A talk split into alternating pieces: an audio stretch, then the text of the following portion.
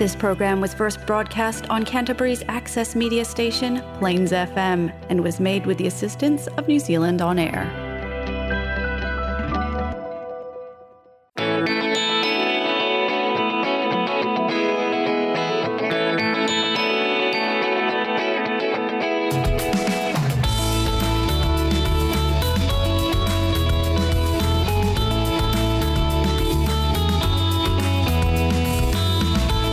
Hi, and welcome to the Alcoholics Anonymous radio show here on Plains FM 96.9. My name's Chris, and I'm an alcoholic. The purpose of the show is to increase public awareness of Alcoholics Anonymous as an effective means of recovery from the disease of alcoholism. Our show has two parts. First, we'll talk a bit about alcoholism, what it is, and what AA can do to help. Then, we'll interview a recovering alcoholic who's an active member of AA. And I'm now going to ask our guest, John, to read the AA preamble, which is read at the start of every AA meeting. Hi, my name's John. I'm an alcoholic. Hey, John. The AA preamble. Alcoholics Anonymous is a fellowship of men and women who share their experience, strength, and hope with each other that they may solve their common problem and help others to recover from alcoholism. The only requirement for membership is a desire to stop drinking. There are no dues or fees for AA membership. We are self supporting through our own contributions. AA is not allied with any sect, denomination, politics, organisation, or institution, does not wish to engage in any controversy, neither endorses nor opposes any causes.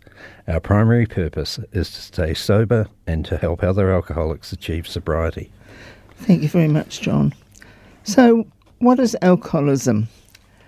Alcoholism is a disease, not a disgrace. There's no shame in having an illness or a disease. An unusual feature of this disease is that it will do whatever it can to convince you that you do not have it. However, once it has a hold of you, the progression of symptoms is like the classic disease model, and the victim is as helpless as a sufferer of cancer. If you are an alcoholic, you are at the beginning of a long road that usually ends in one of three places prisons, institutions, or death. If you think this sounds dramatic, we can assure you that our collective experience has shown this to be true. The challenge is to convince the alcoholic to admit that they need help and become willing to seek it. Denial is a major symptom of alcoholism. The alcoholic is often the last one to recognize it and admit that they have it. Our definition of alcoholism is that it is an allergy of the body coupled with an obsession of the mind. The allergy is the physical aspect of the disease, after having the first drink, the phenomenon of craving develops and we lose control over when we will stop drinking. The old saying is, one is too many and a thousand is never enough, and yet because of the obsession of the mind, the mental aspect of the disease, the alcoholic is compelled to keep picking up the first drink. This makes us powerless. We often hear from sober alcoholics that many doubted whether life could be fun without alcohol. Fortunately, those same people report that their lives have improved dramatically since they became sober. The 12 step program of recovery, which is discussed at meetings and which is outlined in the Alcoholics Anonymous Big Book, is how we get sober and maintain our sobriety one day at a time. This program has a proven track record of helping otherwise hopeless alcoholics to achieve long term sobriety and recovery. It has taught us how to enjoy life sober. So, now, for anyone who's just joined us, you're listening to the Alcoholics Anonymous radio show here on Plains FM, and we're just about to interview an AA member who's going to share his experience with alcoholism. So, John, would you like to just introduce yourself? Give us a bit of a sketch of who you are, your rough age, maybe your occupation, your marital status, kids and things. Where are you from? Where did you grow up? That sort of a thing. Sure. Um, my name's John. Uh, I think the foremost thing about me today is I'm an alcoholic in recovery. Um, I'm uh, 52, um, male, born in Christchurch, uh, born and raised in Christchurch, been here my whole life. Um, I've got uh, three kids, um, blended family. Um, and and uh, yeah, married today. Yeah. Okay. So, give us a bit of a rough idea of when you started drinking and how it progressed. Uh, so I started drinking at the start. You know, I started drinking seriously right from the first one, and that was uh, about 12 years old. Um, I was. Uh, I was. I remember I was at a party in Auckland at my sister's house uh, with some family do, and um, and I was the twelve-year-old barman, and I was hands-on with the beer and the booze, and um, two for you, one for me, and uh, it did not end well. Um, you know that that that night was the night that um, first night I got drunk, the first night the room spun, the first night I threw up and the first time that I woke up with a hangover the next day. So the lights went on. Absolutely, yes. Yes. So, and after that experience, what did you find alcohol did for you? Um, alcohol was my solution to the way I felt, and that's a common thread with um, you know people I see in AA is is um, you know I, I didn't feel right even as a kid. Um, I felt like an outsider. I felt not good enough. Um, you know, it, it, I never felt whole. And I guess that's something, one of those things that I know today. I never knew at the time. I was just a kid, you know, and I didn't feel right. And alcohol fixed the way that I felt. Yeah. Alcohol made me feel whole. Yes, we hear that so often, don't we? Yeah. So, did you drink socially, or did you drink alone, or binge, or daily, or? Um, as as a young fella, um, I I drank as often as I could, um, which you know between the ages of twelve and sixteen wasn't that often, um, but when I could, I did, um, and I felt better for it.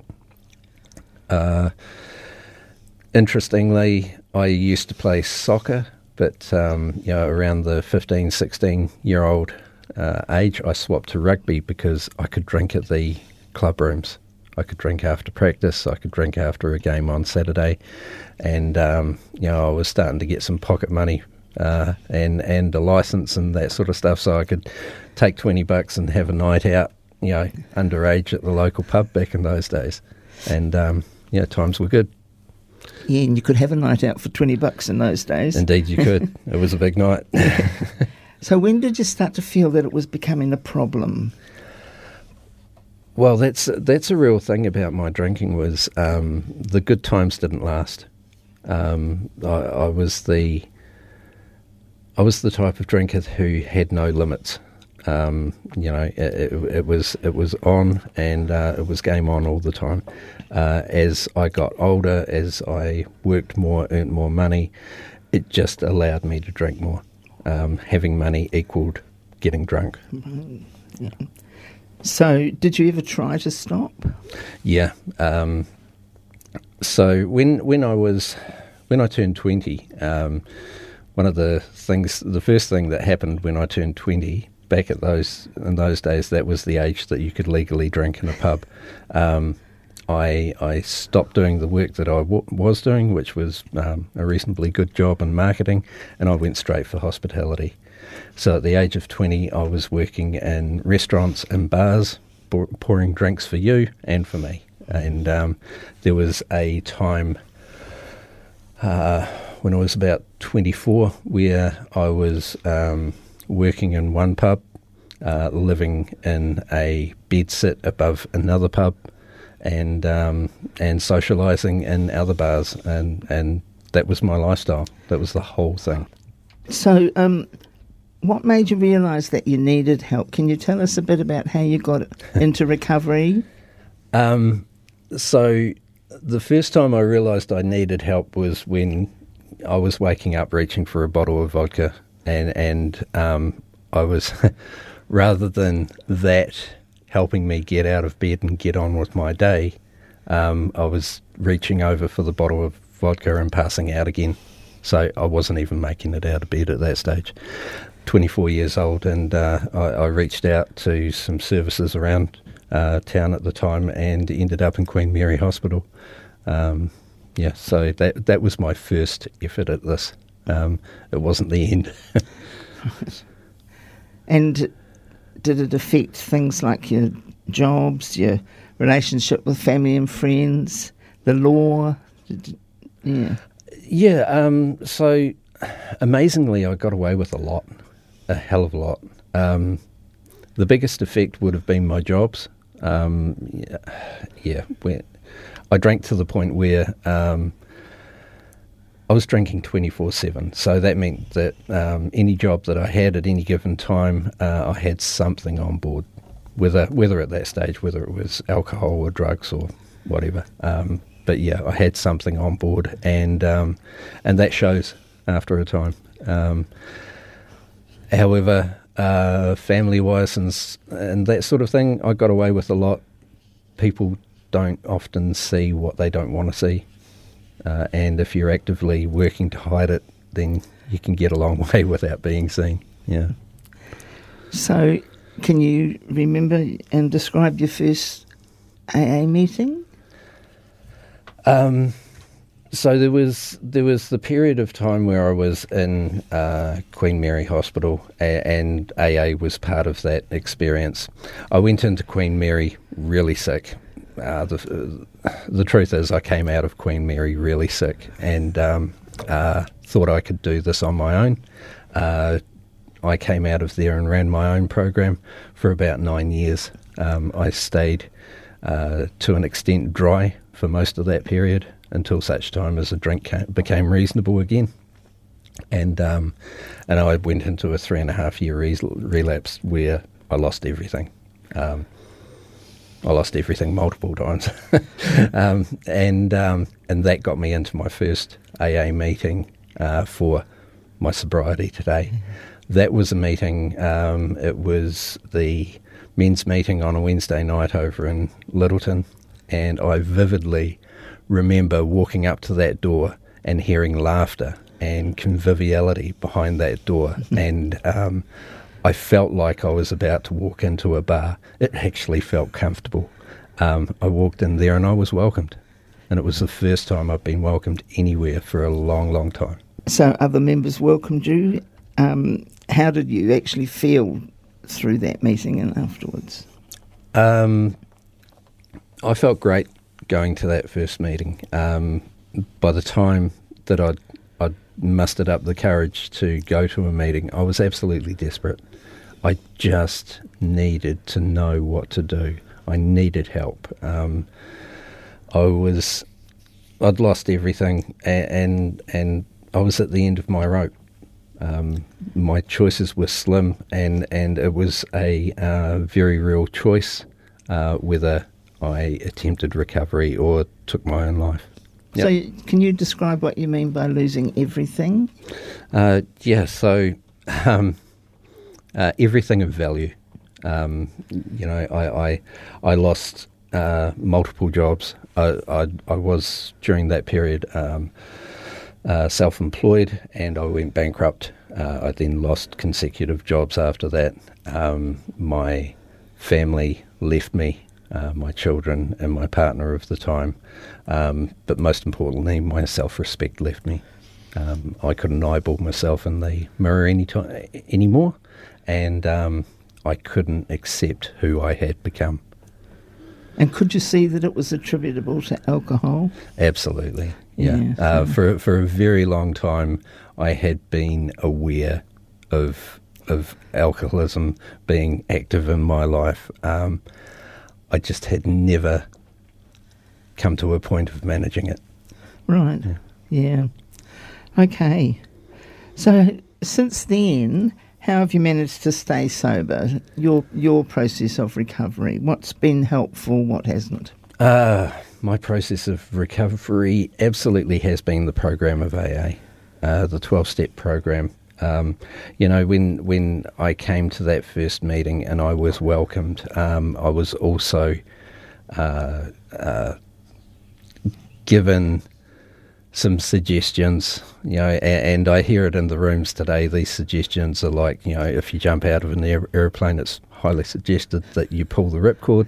Um, you know, I was told, simple fact, and I needed to be told um, because I didn't know. and I was okay with that.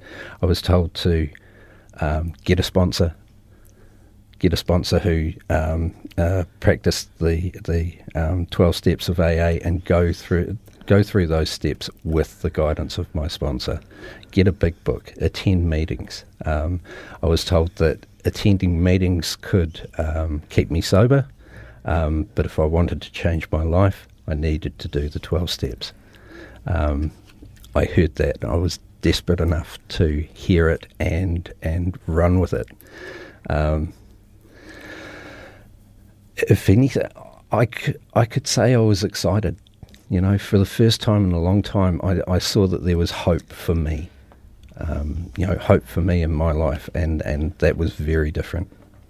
Yeah. yeah, it's a big word for us, isn't it? Hope. Absolutely. Hold on, pain ends. Yes. So, how important has service been as part of your recovery? Um, service has been uh, very important to differing degrees at different times.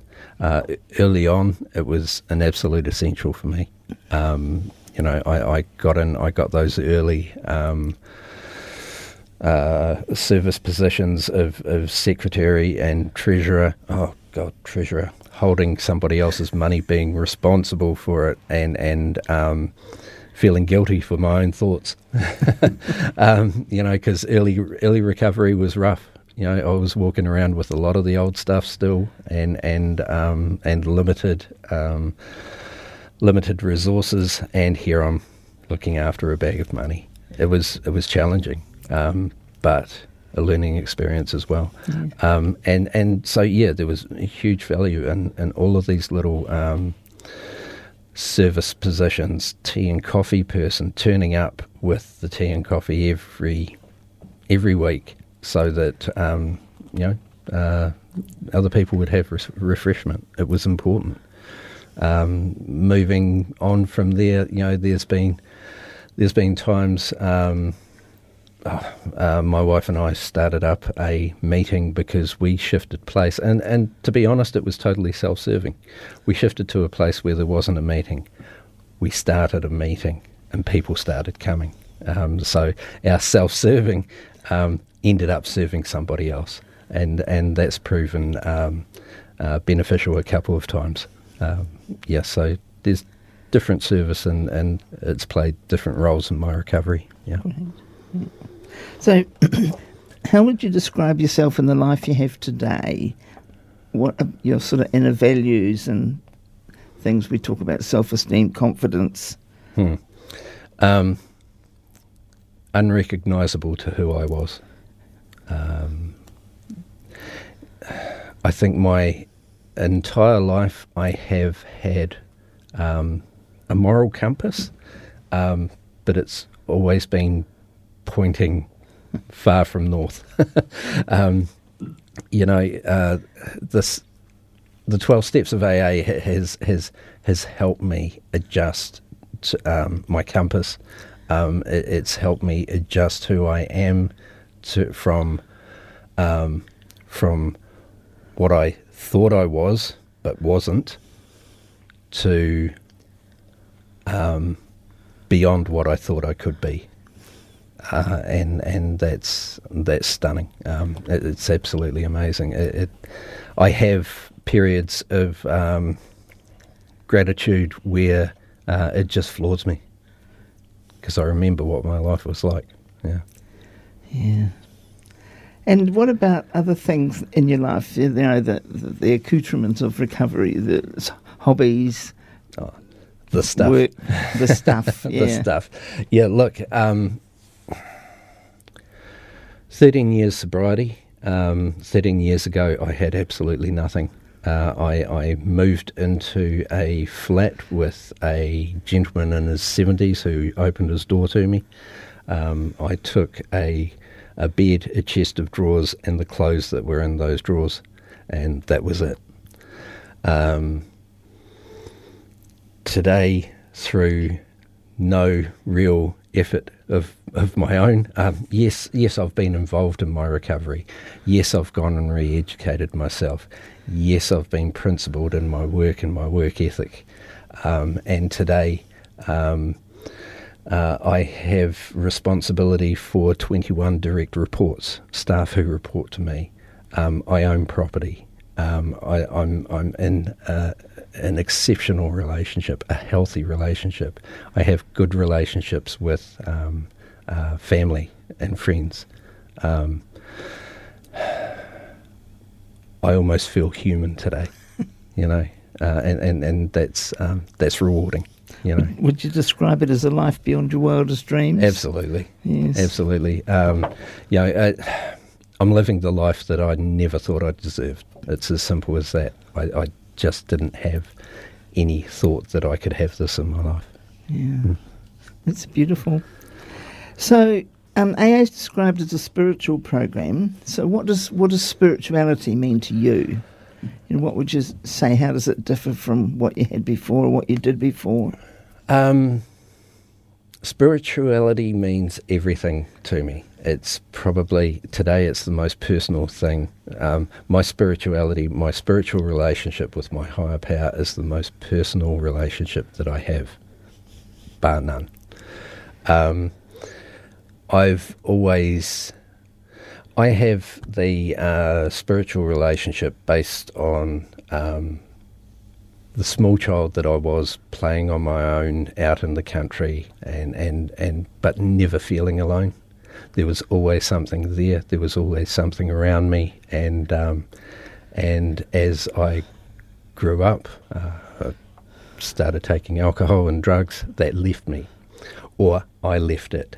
More to the point. Mm. Um, in retrospect, I can see that it's always been there in my life and, and reached out and touched me when I needed it, um, and touched my life and, and acted in my life. Uh, and in early sobriety, um, it was there again. And, and my higher power, my relationship with my higher power is as simple as that. Um, I certainly try not to complicate it because I am absolutely capable of overthinking things, overworking things, creating something out of nothing, and all of a sudden I'm looking at something that is not my higher power. Um, whereas if I just accept that my higher power is and is interested in me and is acting in my life, then I'm good. Yeah. So just to wrap up, what would you suggest for any listeners who think they might have a drinking problem? What sort of advice might you give them? Um, if somebody thinks that they have a uh, drinking problem and is unsure, come along to a meeting, sit down, have a listen to some alcoholics. Um, you will either connect with those people or you will not. It may be for you or it may not. Um, give yourself the opportunity, I would suggest is is just turn up and have a listen. Yeah. And are there any specific questions or that you would ask somebody to help them decide? Um, I guess my question would be to somebody who who uh, is unsure is. Um, do you have a choice in what you do on a daily basis? Are you ru- ruled by anything? that is not what you want to be ruled by. Yeah. yeah. yeah. Look, John, thanks so much for coming on the show and sharing your story with us. Thanks for having me, Chris. It's um, uh, it's second time I've turned up. It's it's a pleasure once again to have the opportunity to share my story, and I, I just hope that um, somebody finds something in this that they relate to, and and uh, whether it's hope, encouragement, whatever. Um, yeah, I hope somebody does come away with something from it. Thanks. Thank you very much, John. For our listeners, if you've related to anything that you've heard or would like some more information about Alcoholics Anonymous, you can look us up on the web at www.aa.org.nz or call us on 0800 AA Works. There are over 60 meetings a week in Canterbury, so it's likely there's one near you. Join us next week to hear from more AA members sharing their experiences. Our show is every Monday at 5:30 p.m. on Plains FM and repeats on Wednesday at 12:30 p.m. You can also find podcasts of our past shows on the Plains FM website at plainsfm.org.nz or you can download, subscribe, and listen to podcasts on iTunes and Spotify. That brings us to the end of the show. Thank you for listening, and remember if you want to drink, that is your business, but if you want to stop, we can help. You don't have to do it alone. And we'll now close the show with the Serenity Prayer, as we do in every AA meeting. To, to a God of your own understanding, God, grant, grant me the, the serenity, serenity to, to accept the things I cannot change, courage to change the things I can, and wisdom to know the difference. You've been listening to the Alcoholics Anonymous radio show on Plains FM 96.9.